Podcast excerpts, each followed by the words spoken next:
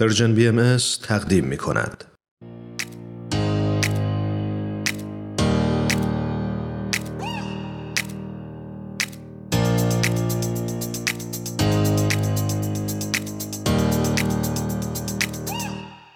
آریتای عزیز ممنونم که این هفته هم با ما همراه شدید. درود بر درود بر شما خیلی ممنونم. خوشحالم که این هفته هم با هم هستیم.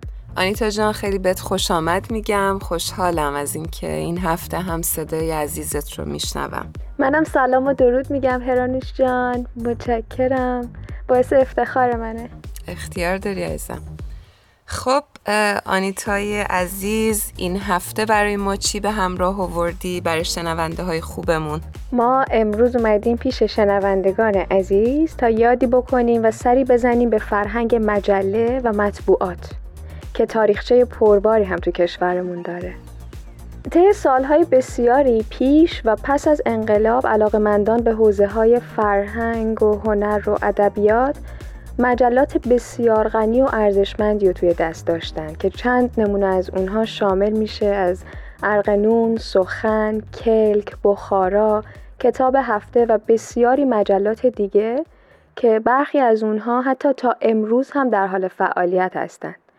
این خودش نشون دهنده این هست که با وجود تمام موانع و سختی های فعالیت مطبوعاتی در زمینه فرهنگ و هنر به خصوص این جاده راهش رو ادامه میده و خوشبختانه از نتایج این ادامه دادن ما امروز شاهد مجلات بسیار موفقی در سطح مطبوعات فرهنگی هستیم.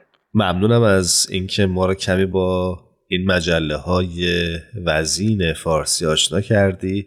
دوست دارم ازت بپرسم که این هفته به کدوم مجله می‌پردازی؟ خب من می‌خوام دعوت بکنم که با هم یک کمی راجع به این مجله مذکور صحبت بکنیم تا شاید بتونیم کمکی بکنیم به وسعت گرفتن این جاده. مجله ای که انتخاب کردم یک فصل نامه است به اسم آنگاه که نخستین شمارش زمستان سال 95 منتشر شد. تا این لحظه که ما داریم با هم صحبت می کنیم 15 شماره از آنگاه منتشر شده و توی این سالها به یکی از پرطرفدارترین مجله های فرهنگی و هنری ایران تبدیل شده. آنگاه سعی می‌کنه که توی هر شماره چشماندازهای مختلف از یک موضوع رو واکاوی کنه. مجله آنگاه حاوی چه موضوعاتی هستش آنیتا جان؟ موضوعاتی که انتخاب می‌کنن از دل تاریخ معاصر ایرانه هرانوش. موضوعاتی که مثل فوتبال، نفت، کانون پرورشی و فکری کودکان و نوجوانان، بوشهر، شیراز، لالزار یعنی هم متنوع هم هر کدوم از اینا توی یک زمانی ممکنه خیلی جنجال برانگیز بوده باشه یا هنوز هم هست. دقیقا. دقیقا. مثل پادکسته بله خیلی مثال خوبی بود. و چیزی که برای من جالبه اینه که این مطالبی که انتخاب می‌کنن هر کدوم در بستر تاریخی خودشون نگاه کامل و جامع تری از سیطره فرهنگ، هنر و ادبیات در اون زمان به ما میده و همین باعث میشه که مخاطبین با ابعاد جدیدتری از این موضوعات آشنا بشن و حتی ببینن که این موضوعات در زمانهای گذشته حالا چه تأثیری روی فرهنگ ما گذاشته. خیلی جالب شد. من شاید یکی از شادی بخشترین روزهای زندگیم زمانی بود که آبونه مجلات مختلفی بودم در بچگی و اینا می اومد دم خونمون. فکر می کردم دنیا مال منه. دقیقا. آره فکر می‌کنم یکی از خاطرات خوب کودکی همه ماها خوندن و حتی ورق زدن این مجله ها بود. دقیقا. خب من می‌خوام یه خبر خوب بهتون بدم چه برای شما که بیرون از ایران هستین چه برای دوستانی که به هر نحوی مایل هستن که این مجلات رو تهیه بکنن. علاوه بر کتاب فروشی ها، شهر کتاب ها، کیوسک هایی که توی تهران یا بقیه شهرها هستن شما به صورت دیجیتال هم می‌تونین این مجلات رو تهیه بکنین و و و می‌تونین از طریق وبسایت آمازون هم به این مجله ها دست پیدا کنید. چه خبر خوبی؟ چقدر عالی. مرسی مرسی. مجله خوب که معرفی کردی خبر خوبم که بهمون دادی. عالی. دقیقا.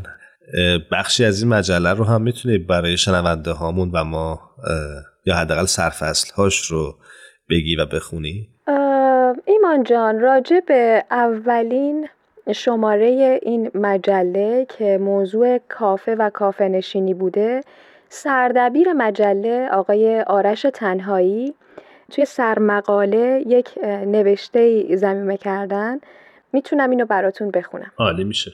ایشون میگن که کافه، قهوه خانه یا هر پاتوق دیگری محلی برای ارتباط است و شاید نوشیدن یک فنجان چای یا قهوه فقط بهانهش باشد. ارتباط هایی با کیفیت های متفاوت و روایت های گوناگون از حرف ها و بحث ها و جدل ها و کتاب خواندن ها. مرسی آنیتای عزیز که ما رو کمی بیشتر با مجله آنگاه آشنا کردی. منم از شما ممنونم که این فرصت رو به من دادین.